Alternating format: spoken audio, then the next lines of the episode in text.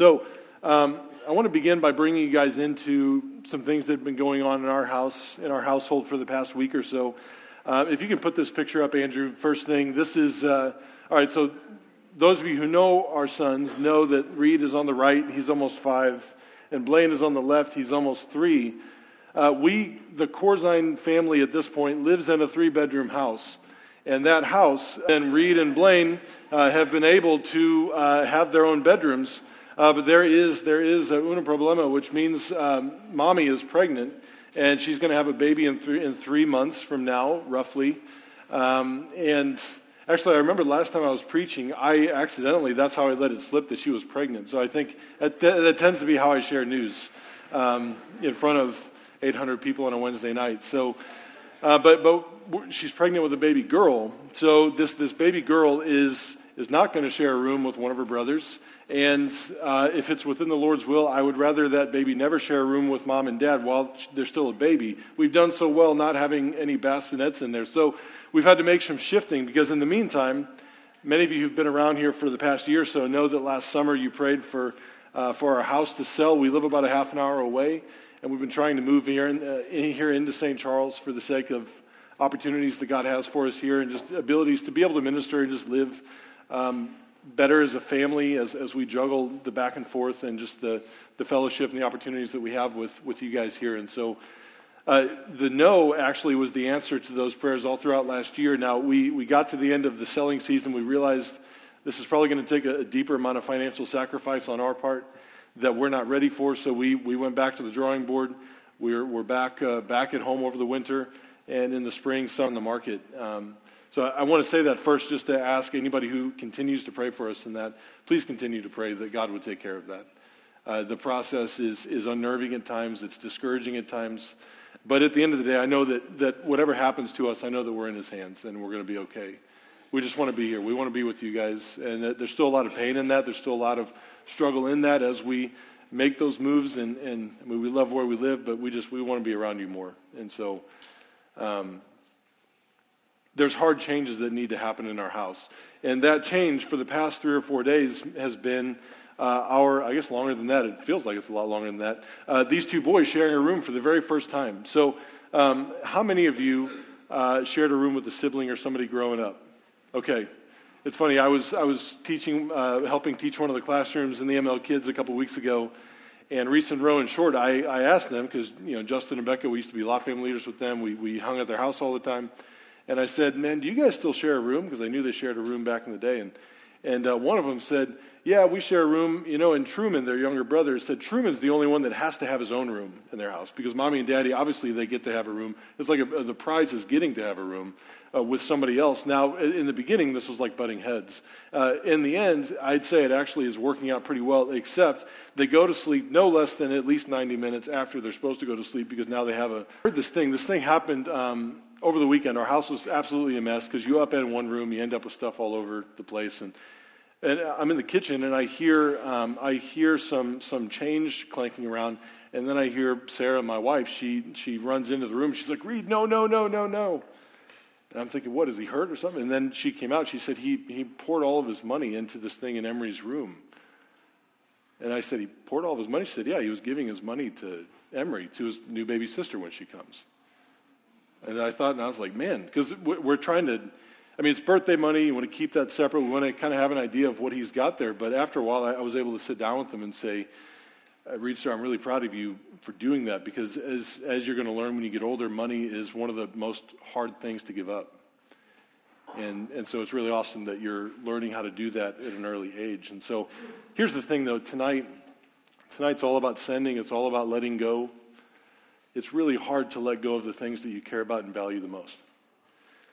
Any any of you in here who've said goodbye to kindergartners for the first time this year? Any parents in here who've sent your kids off or are at that, are on that bubble where, where you're getting ready to, to send kids out of the house for the first time, uh, moving out, knows perhaps as much as anybody else how difficult it is to let go of, of, of what you care about so much.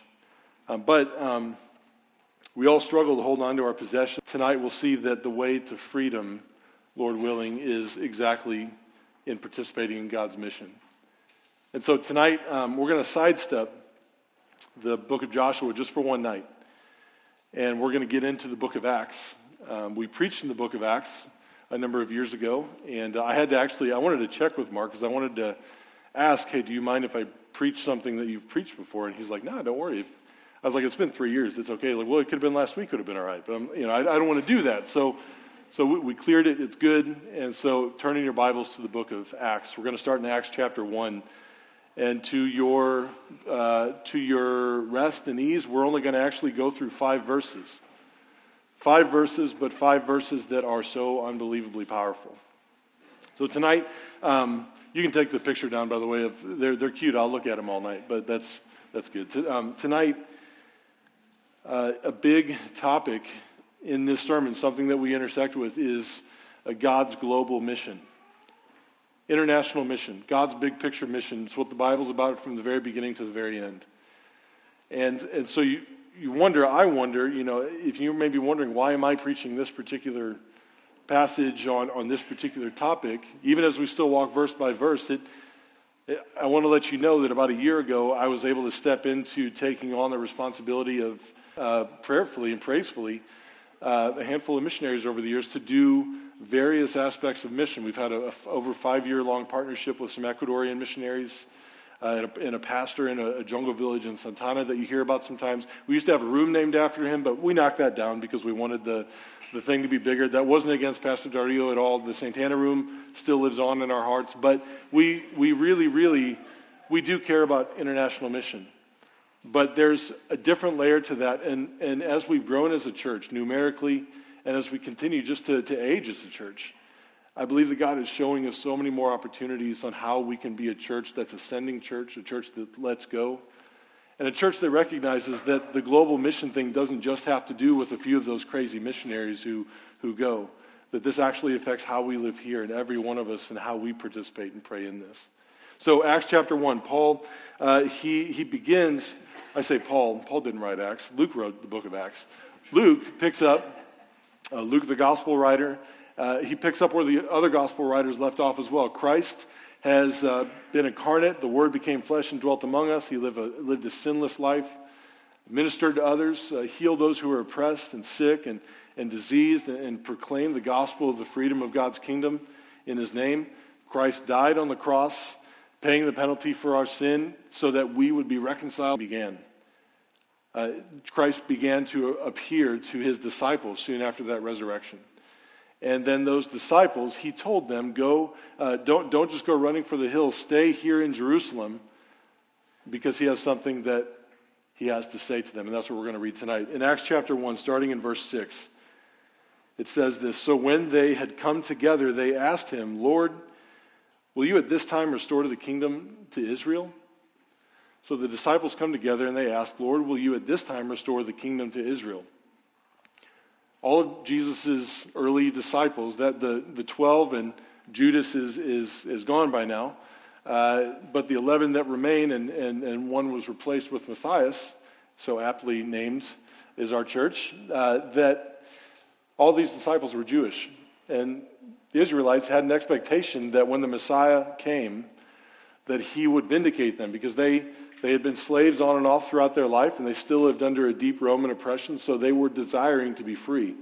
So they asked Jesus, they expect, okay, so now Jesus, you've, you've resurrected from the grave. At this time, is this how it's going to happen? Right now, let's go knock on Pontius Pilate's door. Let's go kick the Romans out. Are you going to restore the kingdom to Israel or to or for Israel, is what the preposition can be? Are you, you're going to give this to us at this time. And I believe that their early struggle is they see Christ.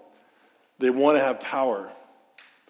They want to be able to call the shots. They want to be able to have things their way. And Christ gives them an answer that uh, I don't think they expected whatsoever in verse 7. He said to them, It is not for you to know the times or the seasons that the Father has fixed by his own authority. So he doesn't say yes or no. Jesus often doesn't answer yes or no questions with a yes or no. Uh, he answers their question when they say, Lord, will you at this time restore the kingdom to us? By saying it's, it's not for you to know the times or the seasons. God has all authority. One point in the Gospels, Jesus says that not even the Son, not even himself at that time knew how this was all going to play out in the timing. But he says, you, you, you shouldn't dwell on the times or the seasons. And we're going to build one sentence tonight. Uh, if you walk away from tonight and you can remember this one sentence, which we're going to build in three parts, then I think you're going to get a pretty good idea of what we're doing here. So, the first part of that sentence that we're going to say is this If we can't let go of our own kingdoms, we are wasting our time. If we can't let go of our own kingdoms, we are wasting our times. Uh, we all have these little kingdoms that the world around us teaches us to build. And I, I like success as much as the next person. But the world around you, if you watch commercials for an hour, or if you read magazines, or the, I mean, there's all these things that if you just read the messages, you know. The reason why I say kingdom here in this is because a kingdom is really all about um, prestige and power and comfort in many ways. The world will tell you things um, from a young child on up, like uh, what, uh, how, what kind of a job you should get to be successful, what kind of um, a person you should try to meet someday uh, if you're called to be married, uh, what, how much money you need to have, what kind of house that you can dream in your mind. And then you get older and you realize that none of those houses are, are most people can't even afford those houses. Why did I, why was I unable to like this house in my mind that nobody could afford that house? Come on. But the world teaches you and tries to basically tell you, and we grow up in that mindset that there's a certain kind of thing that I deserve in life, a certain kind of thing that I should go after. But when we become a Christian, everything changes. Everything changes because the little kingdoms that we're taught to strive after by the world around us all get blown out of the water because you learn after you accept Christ that there's only one kingdom. As a matter of fact, there's only one king, and that's Jesus himself. So God's kingdom supersedes all of this, and, and the ways that we see around us in the world are not yet the way they will be one day. But but you learn that there's only one kingdom, and what matters in that kingdom is that God gets what he wants. He rules and reigns. He is loving, benevolent, self giving, and completely glorified uh, through self sacrificial love.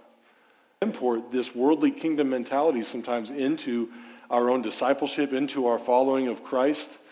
And if we're not very careful, then you wake up one day and you realize that the, the, the successful definition for you of following Jesus means you get to have your personal Bible time in the morning at, at, the, at the set time, and, and you get your, your personal study that you can buy, and you can afford it because Lifeway Bookstore and Family Christian Stores are in town. Uh, you, get to have your special cup of coffee while you do it. The, the, now, everything I just said right there, I love all of those three things. I'm just going to say that. You should know that. But here's the deal that's all under our control.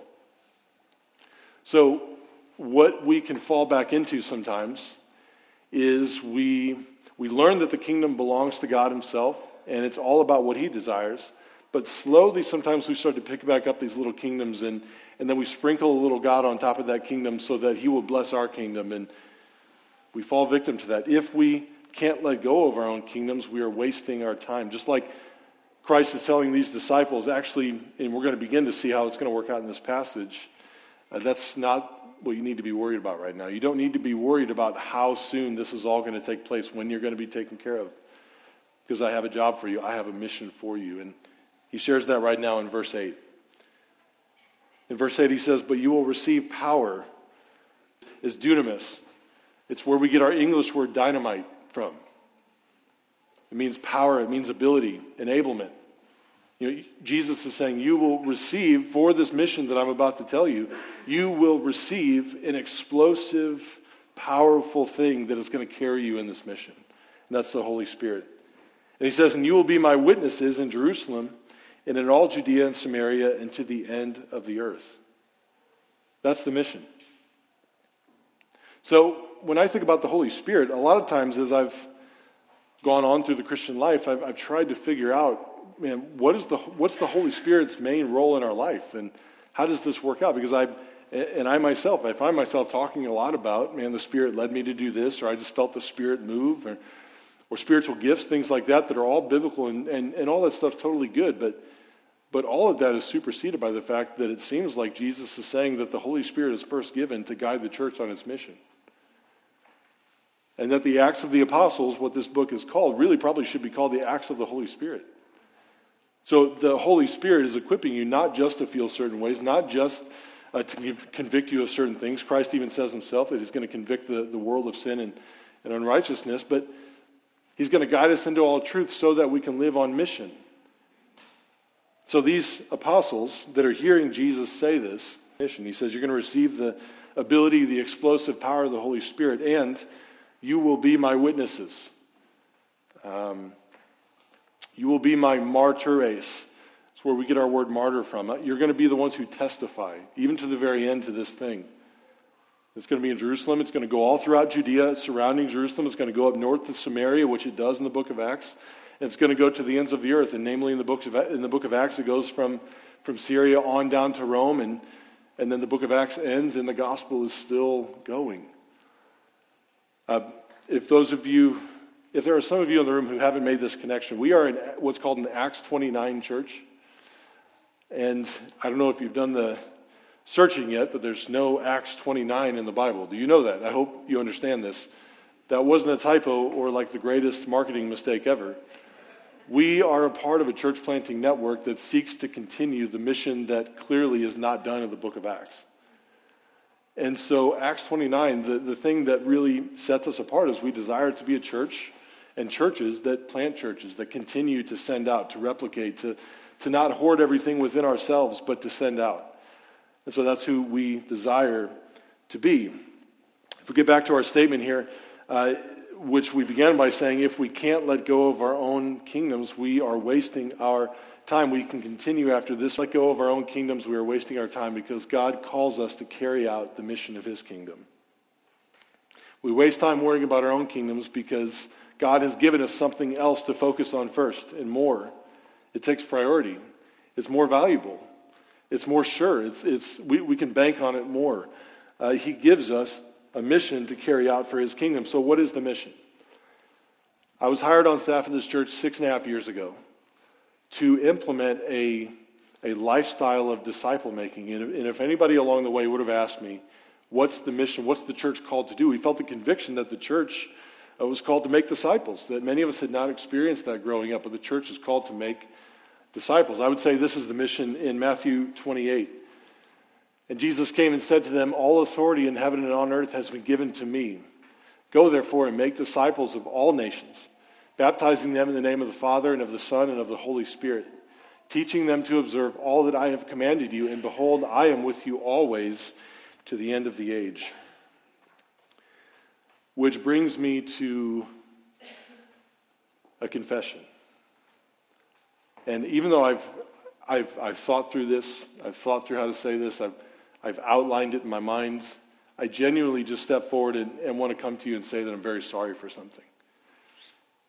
I'm very, very sorry for something. It was basically disconnected from anything related to evangelistic mission where people share the gospel.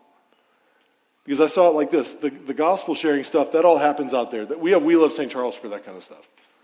But man, when they get inside the church, man, we're going to disciple them. We're not just going to leave them as converts. We're going to train them up. We're going to educate them. We're going to grow them in doctrine and theology. And by itself, there's nothing wrong with that, I don't think. I love theology. I love doctrine. I love how it draws us to deeper worship of who God is. But I had no way of understanding the place of discipleship within God's mission. That disciple making is, is fundamentally missional the Great Commission didn't just say, go make disciples. It, it said, go make disciples of all the nations. Which implies that as you're going along to all these nations, as you continue to live missionally, the thing that you're called to do as you share the gospel is to make disciples. And, I, I stand here today really just asking um, for forgiveness in some ways and hoping that some of my struggle can give you words to, to, to maybe some of the ways that you've uh, can or maybe have struggled with this whole thing about disciple making that we talk about, if, if you have ever felt, ever, myself or Pastor Mark, or you need to go make disciples, then I'm very sorry because it's my failure that you didn't understand from the very beginning that the invitation to make disciples is an invitation into God's mission. It's not just something that we do disconnected from the world, it's something that we're called to do living together faithfully life on life in the world. So, what is the mission? You, you could say this it's, it's sharing the gospel with those who've never encountered it or who've never encountered it with a soft heart. And secondarily, as the Holy Spirit going before the apostles in the book of Acts, going and paving the way for the work that they're going to do, as the Holy Spirit softens people's hearts to receive Jesus Christ, then we disciple them. We, we teach them. We show them what it looks like to follow Christ. But the way that becomes even more missional is that the more we do that around the world, around our families, around our coworkers, around people out in public, the more people see something that is different. Fundamentally, disciple making and discipling relationships should open the door for other people to see an example of what it looks like to follow Jesus and to want that and to ask about that. You know, me discipling Sam should lead to Sam being better equipped to share the gospel with people who don't know Christ. The work that we do together, the life that we live together, should enable God's mission to happen more and more through us. Around the world, in the hardest to reach places of the world, um, what often happens is disciple making movements where individuals are coming to Christ through the sharing verbally of the gospel. Disciple making movements like that are what fuel church planting. Because in hard to reach areas, you can't just walk in and throw down a business card and a brand name and say, Here's our church. We're going to show up on, we're going to be here Wednesdays, and Sundays We'll be in homes. You can't do that. You just can't do that in most parts of the world that already want to stomp out the gospel. So, underground disciple making movements actually fuel and carry God's mission. And so, that is the mission. If we are called to follow Jesus Christ, like Keith read in the beginning, if we, if we deny ourselves and take up our cross and, and follow Christ in that way, then we find our life. If we fundamentally, basically want to follow Jesus in all we do, where do we think he's going? Practically, tangibly, where do you think Jesus Christ is going throughout your life? I mean, right now we would say, and we're going to read here in just a second, that he's, he's going to ascend to, to physically reign and sit up at the right hand of God the Father, but the Holy Spirit is the presence of Christ with us, with the church. So if you take a, if you take a poll from the last 48 hours of your life, where were you? How did you spend your time? Who did you approach? Who did you avoid? What does that reveal about where you think personally, along with probably many of you in this room, is, is, that, is that you have allowed yourself to believe that Jesus is basically an insulated, slipper wearing suburbanite who, who stays away from everything else. And as somebody who grew up in St. Charles County, I, I grew up like five minutes away from here. I know what it's like to feel like you're doing really good by getting a couple bridges away from all the dangerous stuff downtown. And we even build our own baseball stadiums out here. I mean, I love the Rascals, even though I haven't watched the game in like six years. But I'm just saying, we, we, we live that insulated life. Does that, does that reveal where we think Christ is going? And for the record, I don't think Christ is any more or less for suburb versus urban versus anything like that. Everybody needs Christ. But we have to be very careful to not insulate ourselves away from where Christ may be leading us. So, I'll tell you some places where he could be going, possibly. The Holy Spirit could be softening hearts to receive the gospel in your family. How about your spouse? There are, there are covenant members of this church whose spouses are not Christians. And we shouldn't give up on that. Um, and by the way, the first person I wake up to every day, which, praise God, is my wife. And then um, when those two little rugrats get up and start banging on stuff, that's the second area of mission. And, and then when I leave the house, that, that's, that's just the next thing. Like every, these concentric circles of mission that we live out, if we, if we live them in the closest relationships on out, then by the time we get to the stranger, man, it's like second nature because we've already been living on mission and listening to what Christ wants us to do because we've already done it on these, these initial layers. But maybe it's your family, uh, maybe your children. We don't do this over here, by the way, for babysitting. We don't care about babysitting. Other people could probably babysit much better than we can. We do what we do over there in the Emma Kids ministry because we desire for every one of those little boys and girls to come to know Jesus Christ. And beyond that, oh my God, I, I hope I hope this is not offensive, but we, uh, I and, and some others with me, have prayed for these kids, for any number of these kids to become missionaries, to be sent out to wherever God wants them. Hmm. What about your coworkers? Uh, I'm at a disadvantage on this one because I think all my coworkers are Christians. But many of you, many of you live in different kinds of circumstances. Could Christ be going there? Could he be softening the hearts of who they are? What about our community at large? Our community at large, man. I, I love Mark's quick tree one of us has, whether at the gas station or neighbors or through We Love St. Charles. My goodness, I sat, I sat in on the Love Awards that happened just a couple weeks ago at Jefferson Intermediate School and watched a whole bunch of these kids get nominated by their teachers for all these acts of self sacrificial love and to be celebrated in front of the school and for the superintendent and the mayor and the police chief and the fire chief uh, to be there and to see that and to realize that actually it's, it's not about just good community service. The deepest desire, for my understanding of mission at this point, for what God calls us to be locally and internationally, my deepest desire through We Love St. Charles is for people to come to a saving faith in Jesus Christ. That's it. That's why we do it. That's why Nancy Strebe uh, busts her tail to do it. So locally, there's mission around us. But there's, there's one other big main uh, group that we haven't really talked about yet. We've, as I said earlier, we've been partnering with a missionary team in Ecuador for many years now uh, to continue to be committed to a particular jungle a village in which there are some Christians, and that number prayerfully will grow more and more. Um, but there's this whole area of, of the globe's population that, uh, that we frankly haven't talked about much at this church. And I think it's probably because most of us just have not encountered this very much because it seems so crazy that somebody can live in a people group and a gospel at all. But God can and is on a daily basis converting Muslims and Hindus and Buddhists and post Christians and uh, uh, I mean from, from, from reached nations that have gone dead in some ways to unreached people groups, there are people coming to Christ every single day in ways that can only be attributed to the Holy Spirit. So um, I could try to, to tell you um, all the facets of what an unreached people group is, but, but I want to show you this, and maybe this will explain it better.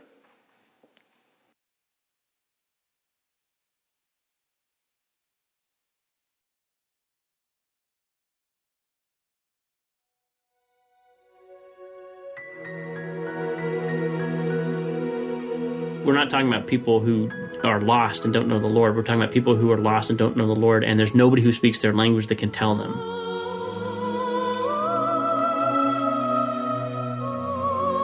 There is no church that exists. There is no, uh, not a large enough group of people within that people group, uh, within that tribe or nation, to to reach themselves. That's an unreached people group.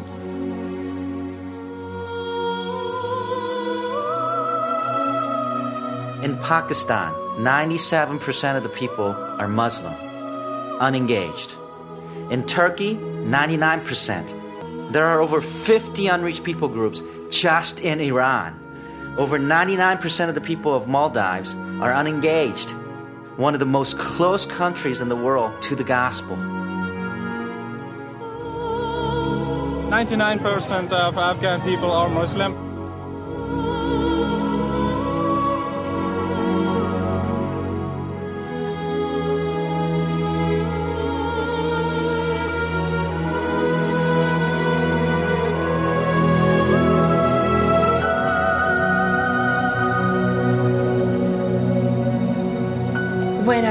Riding through the city on my bike. And I just look around me and I see mobs of people. Mobs of people. And looking into their faces and remembering to look into their faces and um, thinking, is there one of these people? Do one of these people know Jesus? Probably not. Probably not. Around the city, seeing so many students around, uh, 11 and a half million people as I commute. The whole train is filled with people, and the reality that, that less than 1% of them are Christian just. Uh,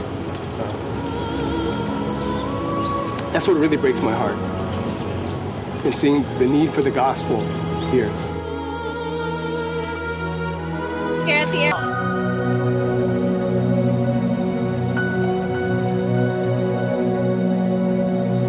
What you want to do is change people's hearts and change millions of people's hearts, this isn't something that you can do in the flesh. So prayer is really the lifeblood of our work.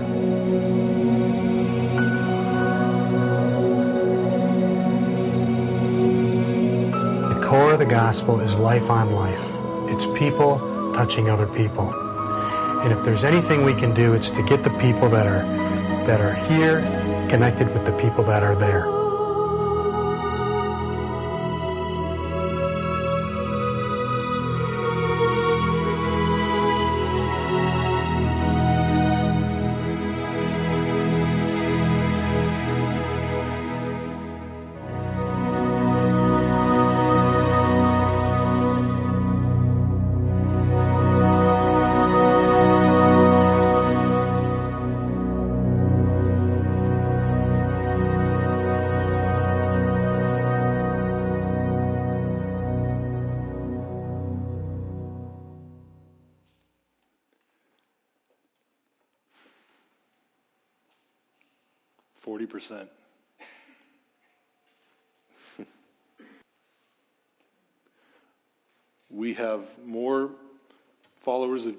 Christ in this room than many people groups do entirely.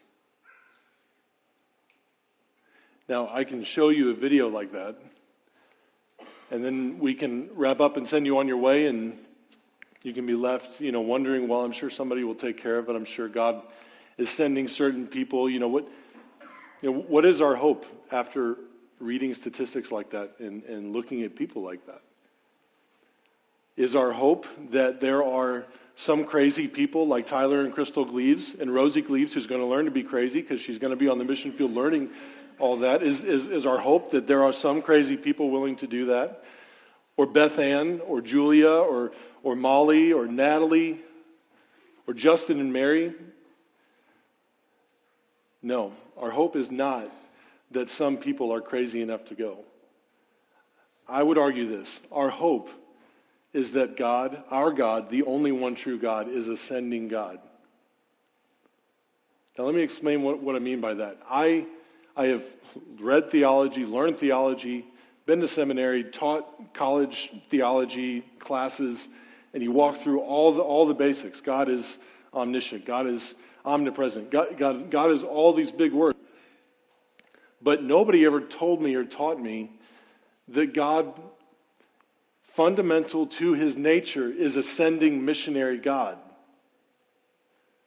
So, from the beginning of all things, he's a God who, who gives of himself, who speaks, who, who lets go and speaks his creation into motion. He's a God who, after the fall and the sin of Adam and Eve in the garden, he, he, he sends them away, but, but not mankind for good. He's a God who, who sends Abraham uh, to a place he had never known without knowing where he was going. He sends the whole story is just unbelievable. He sends David into a palace to be a king over his people. He sends the whole nation of Israel to be slaves, but then to be freed to tell the story of redemption. He sends them to be lights to the nations.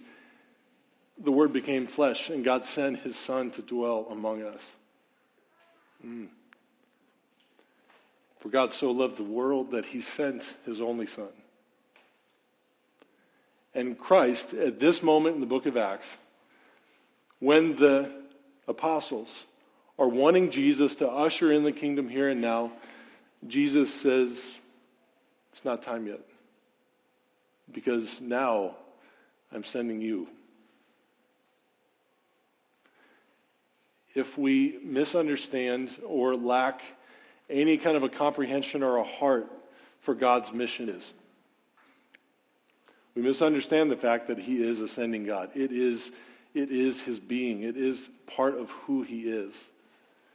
And you and I, brothers and sisters, we are made in that God's image, which means that if we live lives holding on to our own kingdoms, if we live lives with tight fist grips over our stuff and, and over the people that we love, instead of sending, instead of being willing to release and to desire first and foremost that the gospel would go where it's never gone before, if we live any other life than that, then we're not living according to his image, according to how we can truly find life as a human being.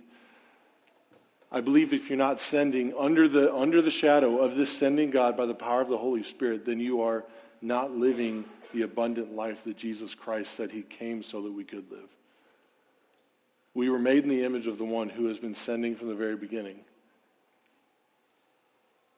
And he's given them and he's given us this mission. So, um, here's the question that, that is, is good to wrestle with in this Am I finding my place in God's mission or uh, trying to fit him into my mission? It's convicting. Do I, do I seek to go where I already see him, him moving, or do, do I seek to, uh, to share the gospel and make disciples, or, or do I try to cram and squeeze God into things that I want to do and ask him to bless that? Church, we are called to be the church that basically always cares about people, more and more people coming to know Jesus Christ. And I think from the very beginning of this church's existence, we've actually embraced that so well in a local context.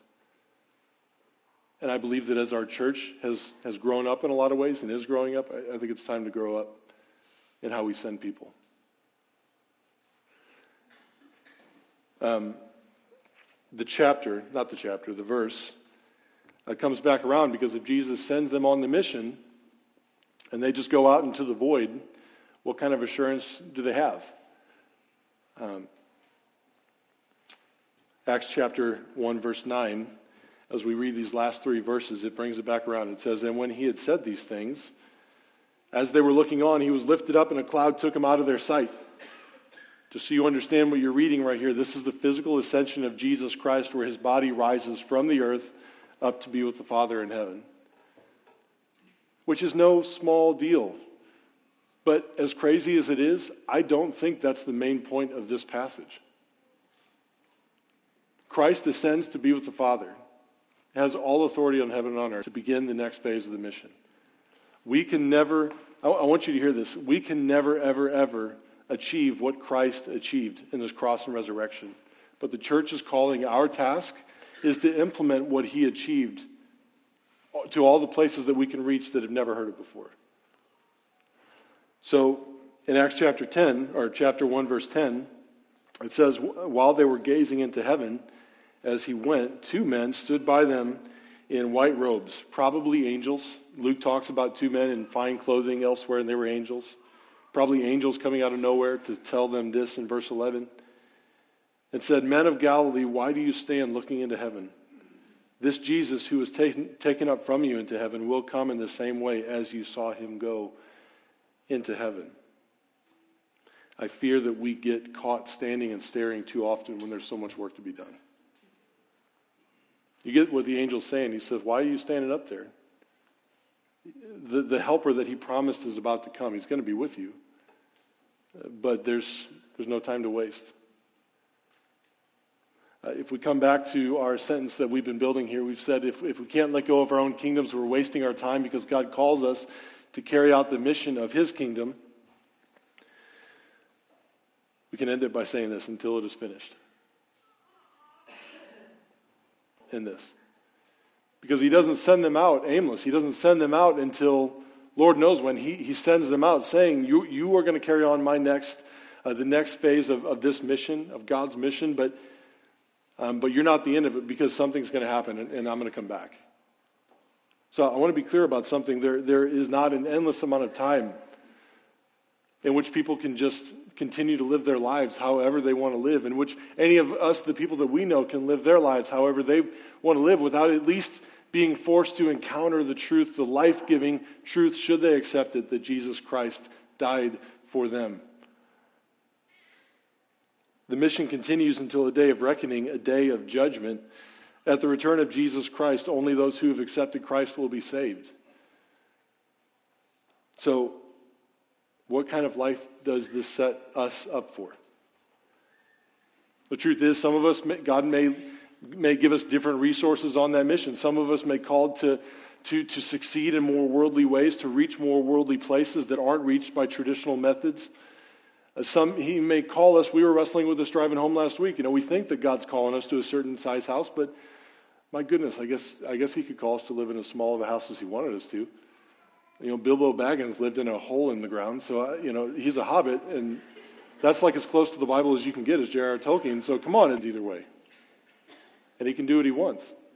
He doesn't need a five bedroom house or a four bedroom house or a 10 bedroom house to do mission. He can do mission however he wants. And we can show love either way. So, what kind of life does this set us up for? Uh, Matthew chapter 24, I believe Jesus, Jesus tells his disciples, he gives them a taste of what is to come for them and for us. Matthew 24. As he sat on the Mount of Olives, the disciples came to him privately, saying, Tell us when will these things be, and what will be the sign of your coming and of the end of the age? And Jesus answered them, See that no one leads you astray. For many will come in my name, saying, I am the Christ, and they will lead many astray. And you will hear of wars and rumors of wars. See that you are not alarmed, for this, this must take place, but the end is not yet. For nation will rise against nation, and kingdom against kingdom, and there will be famines and earthquakes in various places. All these are but the beginnings of birth pains. Then they will deliver you up to tribulation and put you to death. And you will be hated by all nations for my name's sake, for that beautiful name we sang about. And then many will fall away and betray one another and hate one another, and many false prophets will arise and, and lead many astray. And because lawlessness will be increased, endures to the end will be saved. And this gospel of the kingdom will be proclaimed throughout the whole world as a testimony to all nations. And then the end will come. So, my friends, brothers and sisters, you and I, almost everybody in this room, most of us, have not yet been called to go, uh, to go cross culturally, to go internationally, to go to where the gospel is, has not taken root or never been even heard yet. Most of us have not yet received that call, but all of us have, have a place in this mission. And I believe it's the global mission that gives us a context to do the American mission, right? You know, the gospel wasn't created in North America. So the only reason why any of us believe is because somebody reached the places that we eventually drew down from in our own line. We are all the products of missionary work in some way, form, or fashion. So as we as a church continue to wrestle with what it means to share Christ, to share the gospel, to make disciples together, to live in this life of disciple making, to live in the mission, I believe the best way to, to question ourselves is, is this Until Christ returns, how can I give, pray, or go? Every one of us, every one of us called to give, pray, and go. Who can I give? For parents who send out missionary children, it's an unbelievable sacrifice. What can I give? What, uh, God, how, how how is prayer needed? God, show me, please show me who to pray for. Help me to pray for some of these unreached people groups who've never even heard the gospel. God, just lay your work on my heart. How can I go? Now, every one of us will wake up tomorrow morning and we will walk. We will walk out of our house or our apartment or our dorm room or, or wherever you may live, and you're going to go somewhere. Now, how are you going to go? Is it for your kingdom or or is it for His? Is it for your mission or, or for His?